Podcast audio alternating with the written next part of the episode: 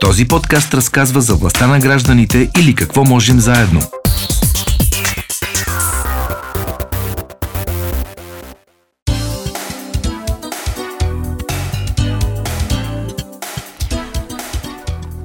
В а, предстоящите минути на от кой говори, ще си а, разговаряме за живота с а, редки болести, с какво се сблъскват а, хората, страдащи от а, редки заболявания, техните близки, как може да се а, подобри а, качеството им а, на живот и какви услуги съществуват и биха могли да бъдат а, създадени в тази област. Но за а, чуваме от, за тези теми от време на време в медиите.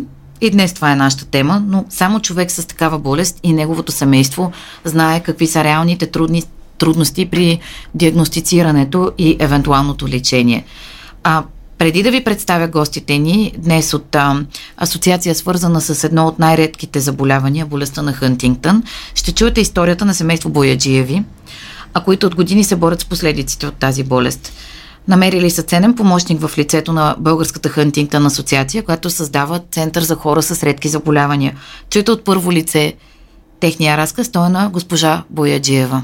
При нас е доста отдавно. Като цяло обремененост имаме семейна обремененост. По-скоро моят съпруг. Неговият баща имаше и почина от Хантингтън. Медицината понапредна малко сега и по-поразличен начин се гледа на тази болест. Болестта е генетично наследена при повторение на един от гените. По-голямо повторение, по-рано се развива, по-малко повторение, по-късно се развива. При нас се разви малко по-късно, при баща му също. Тогава тогава медицината не разпознаваше толкова много или по-скоро тези генетични изследвания ги нямаше. Сега съществуват вече, макар и трудно да е на всеки генетично обременен, който би могъл да бъде генетично обременен, да направи такива изследвания, защото те са доста, доста скъпи. Моя съпруг 2011 година получи пареза на долни крайници. Изцяло пълна пареза. Лекуваха го няколко месеца инсулт в ломбалната част на гръбначния стълб насочиха ни към евентуално проблем от сорта на лаймска болест. Направихме изследвания и в продължение на 7 години лекуваха с антибиотици за лаймска болест. Последствие вече до 2017 година, когато се оказа, че лаймската болест хронифицира вече, т.е. мина в хронична форма, лекарите казаха, че нямат повече какви антибиотици, нали, с какви антибиотици да се лекува лаймската болест. Ние престанахме всички видови антибиотици да приемат. Миналата година започна едно много бързо ослабване на организма и липвали килограми, може би 30 кг. Влязохме в болница в неврология за изследване, без да коментираме, разбира се, Орея Хантингтън. И лекарите веднага поставиха такава диагноза.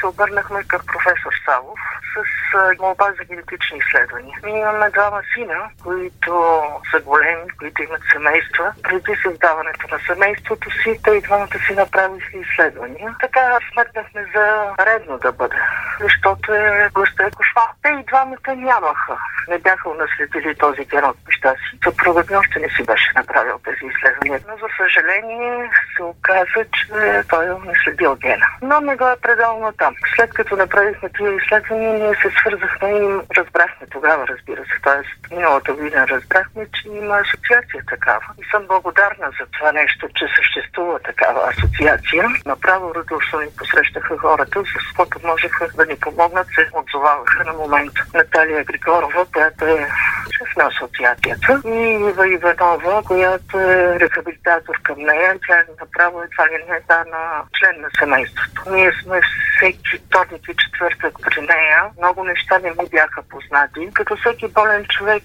аз се стремях да му да, да не го натоварвам физически. Ива ми каза, че обратният вариант е най-удачният физически трябва той да се натоварва най-много. И да не кажа силна дума, но като че ли стъпирахме за момента нещата. В момента лекарство няма. Юли месец бяхме на един семинар, който ние за първи път посещаваме в Бургас. Мога да ви кажа, че съм изключително доволна от този семинар, защото контакта между тях като болни, първоначално е така малко стеснителен, но вследствие се отпускат и това им влияе изключително добре. Хотел имаше спа център, басейн имаше съответно. Останахме още един-два дена там. Направи няколко процедури и не мога да ви опиша после как се чувстваш. И рехабилитацията, която е приела по същия начин. Тя едва ли не му отнема всички сили физически за деня и се чувства като се върне като силно умомощен. Обаче на другия ден е превъзходно се чувства. Не се чувствам като едва ли не близка. Не знам откъде и това момиче има и сили, и търпение, и воля. Помещението там, където ходим в Исул е много малко, колкото един хол. В апартамент събират се по някакви път по 4-5 души. Доста тесничко е, доста неудобно е, но въпреки всичко всяко тяхно общуване помежду си играе огромна роля. Навсякъде чувам това, че държавата едва ли е абдикирала от живота на българите, но при тях специално на редките болести, просто наистина са абдикирали изцяло. Ходих до един болно лечебен център, понеже видях, че водата на него му се отразява изключително добре. Дори платено да е просто да ходи на рехабилитация, да ходи там, да влезе във водата, да му помогнат с рехабилитаторите, ще бъде заплатено лично от мен. Те ни казаха, че не може. Единственото нещо, което защото е неврологична болестта, единственото нещо може да се направи в неговия случай перлена вана, което е абсурдно. При него му трябва масаж, просто движение в самата вода. Не казвам, че лекарите трябва да знаят всичко, но тази болест е непозната. Доста от завършилите наши медици не знаят за нея. Абсолютно безплатно е тази рехабилитация към асоциацията. Нали ви казах, всеки вторник и четвъртък ходиме там. Не знам тези хора откъде намират средства, за да наемат това помещение, макар и малко, но се отзовават винаги. Те поддържат връзки с подобни асоциации в чужбина и са много по-напред с нещата могат да ни помогнат в това отношение, включително и с лечението, включително и с новите нововведения, които са в тази област в чужбина. Към здравната каса, дори да ми мине разум да се обада, аз не знам към кого да се обърна. Трябва да се направи един такъв център, който да се обучат медици, невролози, говорят психиатри, хора, които биха могли да им помогнат и към който би могъл да се обърне всеки практикуващ лекар да ги попитат. Те ще бъдат в крак с нещата. Социалните услуги по същия начин. Ние се въртим в един омагиосен кръг, който трудно пробива. Нямаш отворена врата, която трябва да прекрачиш. В нашия случай ние ходим и двамата. Той сам не може да отиде да си търси документи, а ще се отежнят нещата още повече, защото на легло след известен период от време ще бъде. Чухте историята на семейство Бояджиеви, разказана от съпругата на един човек, а, страдащ от а, а, болестта на Хантингтън. 7 години ходене по мъките, докато се разбере всъщност за какво става дума. Това е само една от историите, с които вие се сблъсквате в а, българската Хантингтън асоциация. Чухме им невероятно топли думи на благодарност за това, което вие правите и призив това да се случва на държавно ниво. То не се случва. Ще си говорим за всичко това, но първо един въпрос към вас. А, това е една от историите. Имаме ли изобщо данни, статистика, какъв е броят на българите, които страдат от различни форми на редки заболявания към Реджина? А, да, за да се води едно заболяване. Много се извинявам, забравих да ви представя нашите гости, така вглъбявайки се в историята на семейство Бояджиеви. При мен са Реджина Господинова, тя е психолог към Българската Хантингтън асоциация, а, за чието така, подкрепа и помощ чухте преди малко. И Сюзан Георгиева, тя е оператор на телефонна линия за хора с редки болести, създадена тази година през март, ако не се лъжа. През май месец. През май, да. Сузан Генова се казвам. Суза, да. Сузан Генова, също така майка на дете с рядко заболяване. Ще чуем и вашата история. Поздравления за това, което правите. И да се върнем първо така към по-общата а, статистика. Да. А, за Европейския съюз това, което се приема като рядко заболяване, изискването е да засяга максимум един човек. Скоро са го обновили, всъщност явно се а, стават все по-разпространени редките заболявания. Са го обновили на това да засяга по-малко от 5 души на 2000. А, тоест, това така говори, че са една шепа хора и затова не им се обръща толкова внимание, но истината не е точно такава, защото редките диагнози са повече от 7000. Тоест, ако направим математиката в България, би трябвало да са засегнати над 400 000 души от различни редки заболявания. Което всъщност е един среден по големина град. Сузан, каква, каква е вашата история и как стигнахте до там да станете оператор на тази телефонна линия? А, това, че имате такъв случай в семейството, допринесе ли за решението ви да помагате на повече хора с а, редки заболявания? Да, точно така. На 2019 година родих близнаци Наталия и Виктория. И моята дъщеря е родена в същата година. Да, и малко след раждането разбрахме, че с едната ни дъщеричка нещо не е наред, не е както трябва и започнахме да обикаляме специалисти в търсене на това да намериме какво и е, каква е нейната диагноза и да може да й помогнем. А, така година и половина рехабилитация, посещение по медицински кабинети и светла и памет на доктор Кадъм. Тя ни... Адил Кадъм. Да, точно така. Много съм и благодарна. Педиатрия. Точно така, да. Малко ми е мъчно, извинявайте, да. А, тя назначи изследвания, които не успя да разчете, тъй като почина. А, благодарение на нея ние поставихме диагноза на нашата дъщеричка и екипа в тази болница, доктор, доцент Авджиева, доктор Велева, са поели дъщеричката ни и от тогава аз разбрах, че рядката диагноза е рядка, но грижите не са. И реших, понеже толкова много се интересуваме с съпруга ми а, и търсиме за нея най-доброто и в това, в това време а, аз научавам много информация полезна, която трябва да споделя да предам нататък. И в тази ми идея да благодаря на Наталия Григорова. Наталия Григорова трябваше да е да, да. днес с нас, но не можа поради успя, натовареност. Да. Тя е учредител на Сдружение Българска Хантингтън. Асоциация, сигурна съм, че ще имаме и други възможности да си говорим с нея. Точно така, да. А, тя а, се свърза с мен по, по мой призив, че искам да помагам и да продължа не само на дъщеричката ми, тъй като има доста хора с редки заболявания и това трябва да, да им се помага, да се свържем, да, да си бъдем едно общество, което се подкрепяме.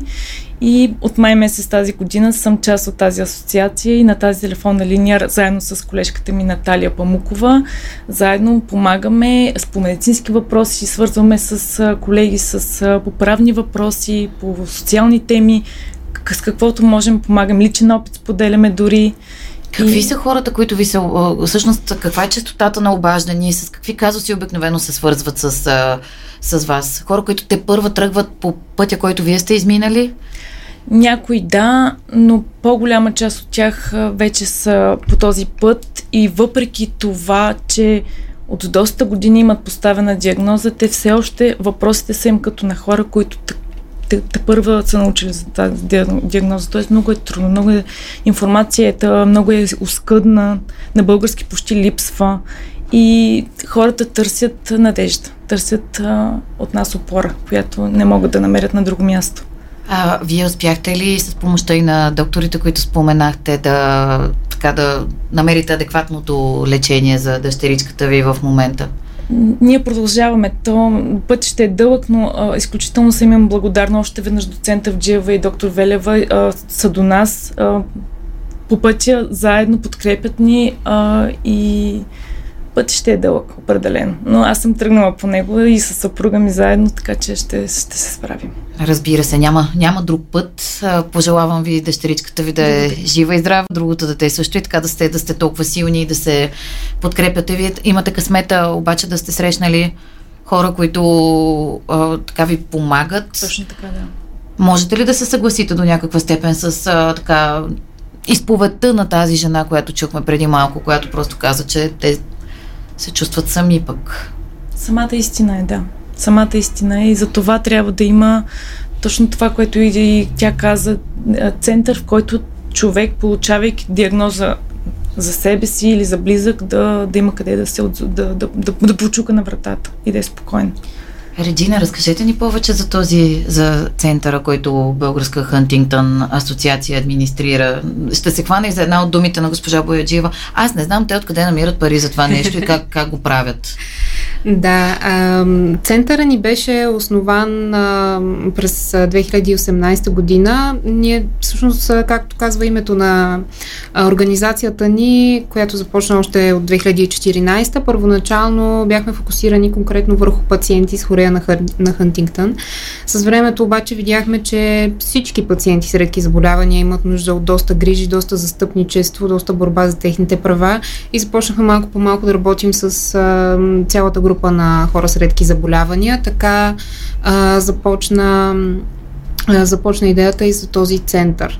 А, той е център за немедицинска грижа, т.е. това не е център, в който получават медицинско лечение или а, такива процедури за грижа медицинска пациентите ни, а е Център за социални услуги. Всъщност и през 2018 получи а, наградата на столична община за иновативна социална услуга в сферата.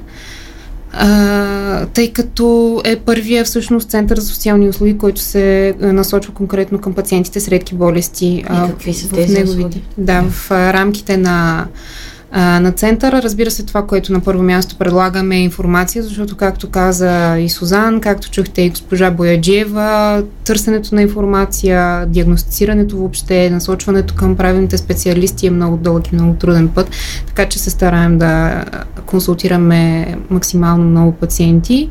Другото, което и госпожа Бояджиева ви сподели е медицинската рехабилитация с нашата колежка Ива Иванова. Нещо, което за съжаление е на държавно ниво е много слабо развито в България. Подобен тип услуги. Знам и от мои близки, които се нуждаят от рехабилитация за свои деца или mm. а, други роднини. Просто много рядко се предлага. Да, всички социални услуги са много слабо застъпени, особено при, при нашата група пациенти.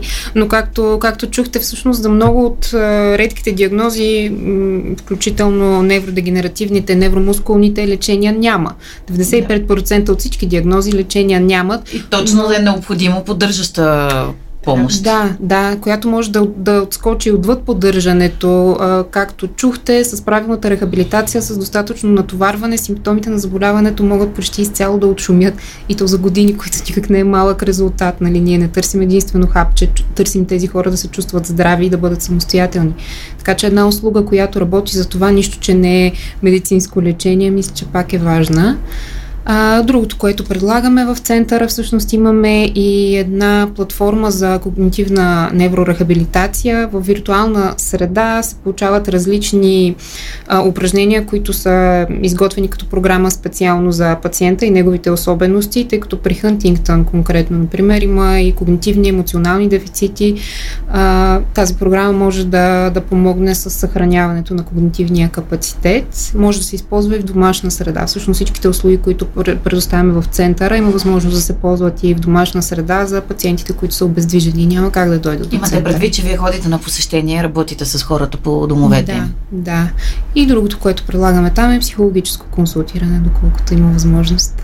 До каква степен а, пациентите се възползват от, от него? Ами, мисля, че да повече, отколкото можем да поемем. До такава степен се възползват. Имаме пациенти с различни Колко заболявания. Ива, Ива също, да, Ива също се е включва, но иначе сме един човек. Ще направим една кратка пауза и ще продължим да си говорим, така да ни а, разказвате вашия опит и може би една визия за това как би могъл вашият положителен опит да се приложи в по-широк мащаб. Този епизод на подкаст е реализиран в рамките на проект Какво можем заедно с финансовата подкрепа на фонд Активни граждани по финансовия механизъм на Европейското економическо пространство.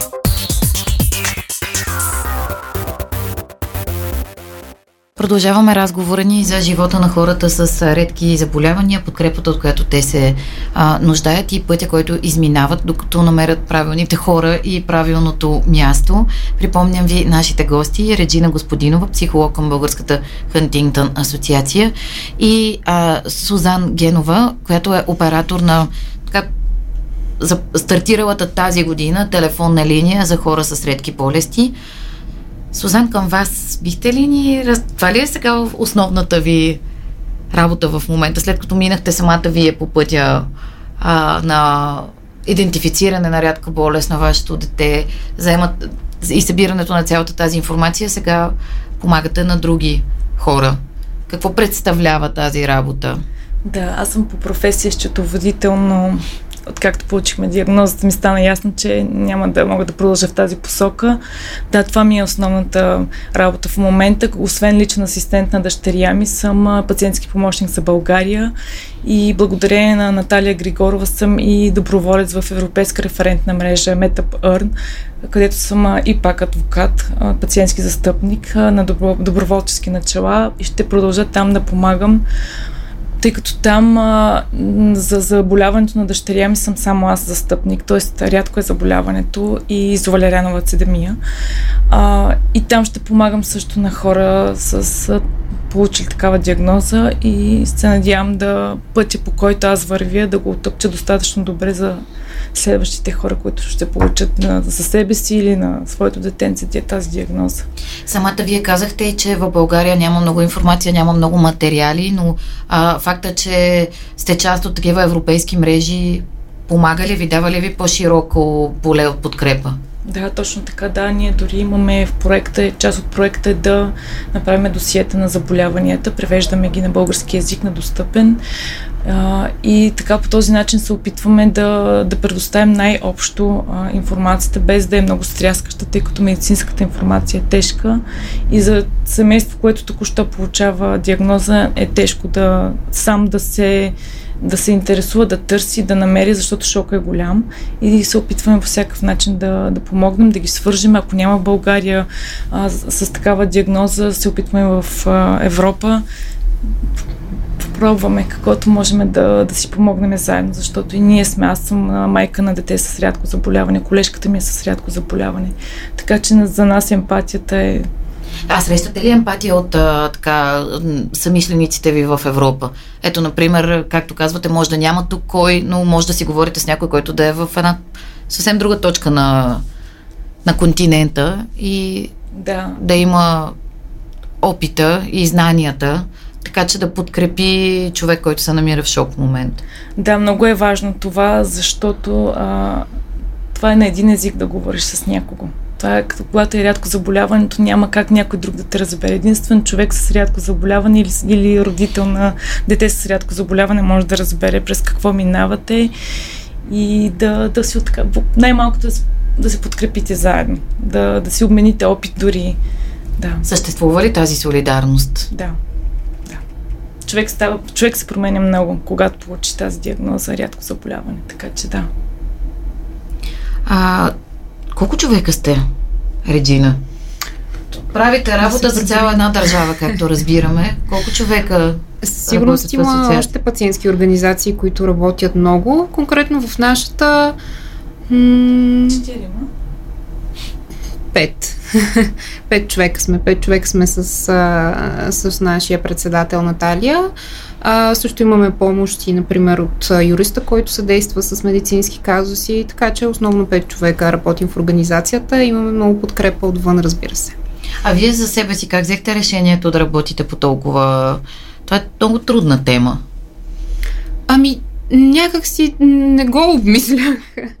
Тоест, още, още когато а, започваше работата на организацията, аз видях някъде, че има обява, че се набират доброволци на този етап, защото беше още много млада организация и реших, че е нещо, в което искам да се включа. И от тогава нататък а, виждам колко много работа има да се свърши, колко много ефект може да има от нея. Сузан е точно такъв ярък пример за това как, например, с сегашния ни проект, по който работим за овластяване на хората с редки болести. Той е дълъг проект, вече 4 години продължава с подкрепата на фонд Активни граждани. Заедно с нашия норвежки партньор, ресурсния център в Рамбо, изпълняваме различни дейности, които целят да обучат и да овластят самите пациенти и техни близки с редки заболявания да бъдат застъпници за правата си, а, да казват максимално много това, което се случва с тях, да дават обратна връзка и доколкото е възможно да участват в решенията на политическо ниво, които се взимат, защото те са ни най-големия ресурс и виждаме това в нейно лице, в лицето на Сузан с а, всички тези дейности, които е поела напълно доброволно. А също времено обаче а, много хора може би не достигат до вас. Mm. В каква реалност живеят те, хората, които не са намерили а, помощ и подкрепа. Да, а, това е доста сложен. А... Трудно е да се генерали... генерализира, разбира се. Да. Хората имат различен капацитет за справяне. Да, да, но нещо универсално за редките болести е, както казаха и Сузан и госпожа Бояджиева, че дълго време отнема диагностицирането. Това а, са диагнози, за които няма много специалисти, няма експертиза, няма знания, няма дори достатъчно изследвания. Повечето диагнози въобще не са изследвани на този етап. А, много често се поставя грешната диагноза, както чухте, което забавя лечението и съответно м- кара болестта излишно да прогресира. А, има едно едно лутане, в което човек се чуди какво ми има, което може да бъде много, много инвалидизиращо чувство извън болестта. А, и оттам нататък това, което всъщност и наши собствени европейски проучвания сочат е, че когато говорим за пациенти и за техните семейства, които поемат грижата за тях, най-често посочвани от тях проблем, това от което страдат, е изолацията. От една страна това, че те трябва да до голяма степен да се разделят със социалния си живот, защото поемат много сериозен ангажимент, ежедневен и дългосрочен по грижата за това заболяване. И от друга страна, тъй като няма с кой да споделят за това, което им се случва, нямат познат от обкръжението си, който да преминава през това нещо. А, Сузан, вие минахте ли през период на да. изолация? Доста тежък е периода. Благодаря на съпруга ми, че той е много равновесен и спокоен човек и така опитваше се да, да балансира в семейството, но аз минах доста тежко през този период. Ам, трудно е пътя до приемането на диагнозата и след това да се работи в това да, да се овласти тази диагноза. Така че а, много е важно, ние това си говорихме малко преди предаването с Реджина, тези семинари, този летен лагер, на който аз за първи път бях част тази година в Бургас, благодарение на, на Реджина, на Наталия Григорова, а, беше един, едни дни изпълнени с едно ам, чувство на спокойствие ние там се подкрепяхме, свързахме се, говорихме си, споделяхме си, получихме подкрепа, различни арт-терапия, музикотерапия, йога практики.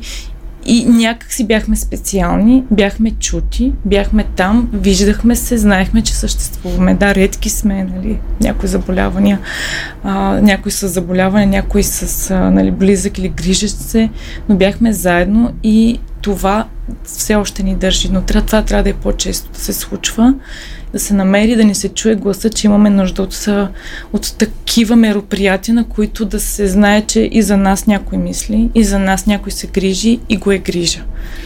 Още повече пък, включително и за хората, които, са, които предоставят грижи, както, както вас, защото човек може да, да забрави за себе си. Забравя, в... да. Да. Това е съвсем естествено. Напълно, особено когато става въпрос за детенцето, да. Но не трябва, защото ние продължаваме да живеем. Животът е прекрасен така или иначе. Как се грижите за себе си вие? Според мен може някой да ни слуша в момента, който да се а, припознае в тази ситуация. Как по някой път е трудно изобщо да намериш сили да погледнеш към себе си, когато има нещо по-важно от да, теб. Да, пак казвам, благодарение на съпруга ми, на майка ми, на родителите, на свекърва ми, свекър ми, те помагат много и намирам време за себе си. Намирам часове, които аз мога да се погрижа за себе си, да, да се отдам на хобито си, дори и така, че а, трябва семейство, трябва обединение да се, да се приеме тази диагноза и да се продължи живота в, в посоката, в която... може би дори трябва да се насилим. Да. Ами трябва, да, защото когато първата най-важна връзка на човека е със себе си. След това идва партньора, след това са децата, така и надолу по веригата. Затова, когато човек сам не, си, не се погрижи за себе си, няма как да е полезен за, за да кажем в моя случай, за детенството ми. Така че да, трябва човек да, да се събере и да, да си каже, продължаваме, приемаме диагнозата. Малко отнема при някой повече време, при някой по-малко, но трябва да се приеме. Тук е много важна и ролята на психолога. Да. А, в а, лицето на, на Реджина. Аз видях на вашия, на страницата на асоциацията, че имате и секция истории, в която хора споделят своите истории. Прочетох някои от тях. Действително, а, за близките също е много-много трудно да се справят. Да. Да. Вие работите и с тях? А, да, разбира се, смисъл важно е да, да получават подкрепа не по-малко, отколкото пациентите. Понякога дори за тях е по-трудно, защото човек, когато не преживява това нещо, когато не знае, особено да. на детето му, какво му се случва в момента, как страда, дали го боли, дали кога ще се оправи, кога ще мине този период, може да бъде по-трудно, отколкото за самия пациент. А, и наистина го има това, че много често те са толкова фокусирани върху това да се погрижат и да излекуват този човек веднъж за винаги. А, че остават изцяло в страни като субект, като, като човек. Няма как да не изпитаме ще така меко ще кажа, неудовлетворение от това, че и тази дейност, толкова важна, е оставена на хора от неправителствения сектор, сектор, който доста често пък е хулен, обвиняван в какво ли не. Предполагам, изследвате и работещи модели в други страни.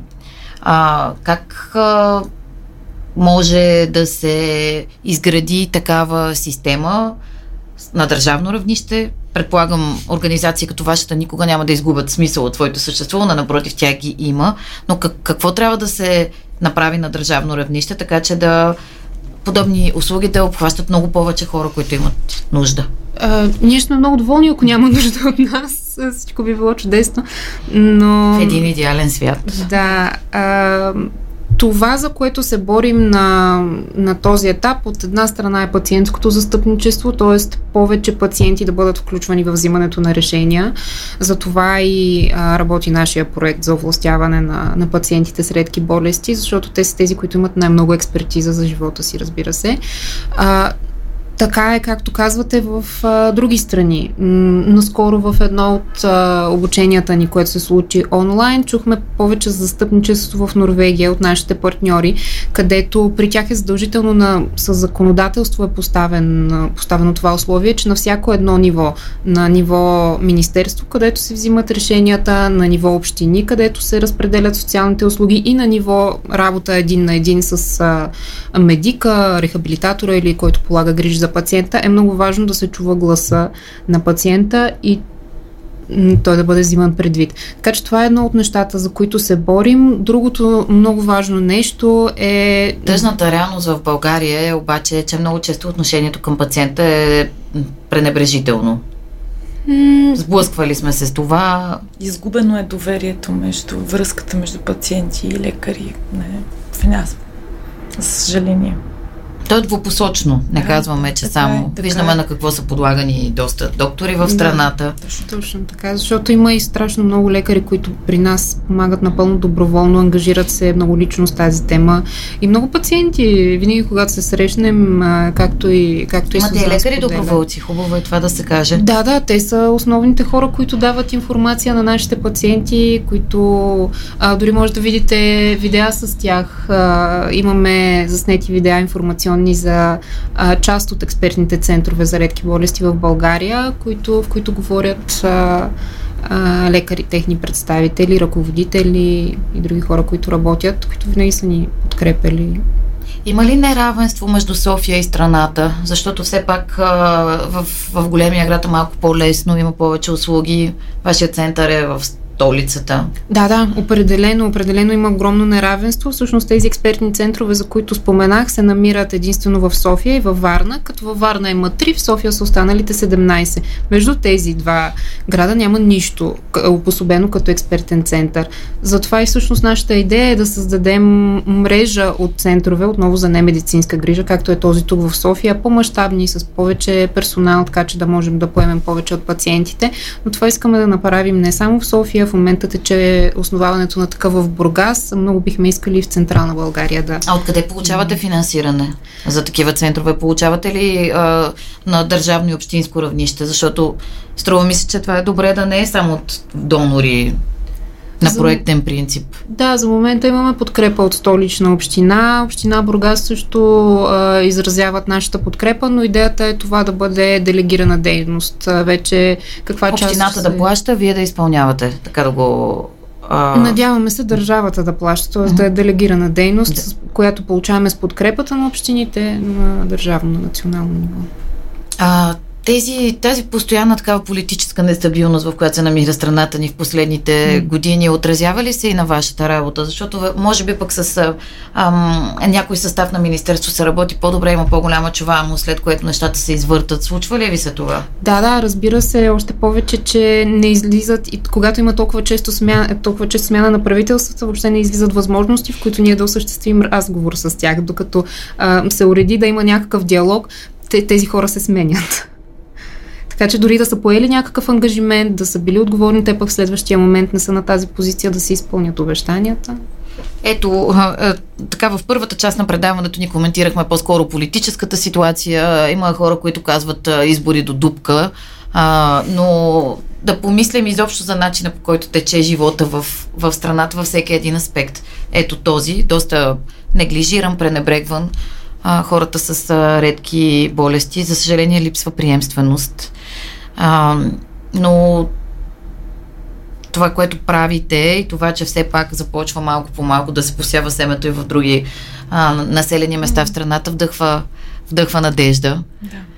А, в последните минути на разговора ни, а, Сузан, към вас, а, може би призив към тези, които ни слушат, как да, как, как да се свържат с вас, как да поработят за собственото си овластяване, защо не да достигнат до, до вашето ниво, да помагате на хора в цялата страна и да бъдат посланници на идеята. Да. А, телефонната информационна линия е 0700 300 Могат да се обадят, да споделят, да потърсят медицинска, правна, социална информация, от каквото имат нужда. Ние сме на среща с отворени сърца и, и очакваме да, да им помогнем, да си помогнем и да се свържем и да заедно да, да продължим по този път, който не е лек, но когато не си сам е по-лесно, определено. Призовавам ги да се, да се свържат с нас. Имаме и фейсбук страница, в която е национална мрежа за хора с редки заболявания. Там също могат да ни открият. Така че ние сме на среща, правиме възможното и невъзможното да, да помагаме и да си помагаме. Вие сте наистина забележителни. Благодаря ви много за този разговор. Може, той може да бъде чут и на подкаст на платформата Каузи с а, глас и лице. Поговорихме си за живота с редки болести и дейността на хората и организациите, посветили се да го направят по, по-лек, по-поносим и защо не е прекрасен, както казахте а, а, вие, Реджина Господинова, психолог и Сузан Георгиева, оператор на телефонна линия за хора с редки болести, бяха с нас. Това е всичко а, за днес от екипа на Кой говори. Желаем ви хубав ден. Останете с програмата на Дарик Радио и централната емисия новини в 12. Този епизод на подкаста е реализиран в рамките на проект Какво можем заедно с финансовата подкрепа на фонд Активни граждани по финансовия механизъм на Европейското економическо пространство.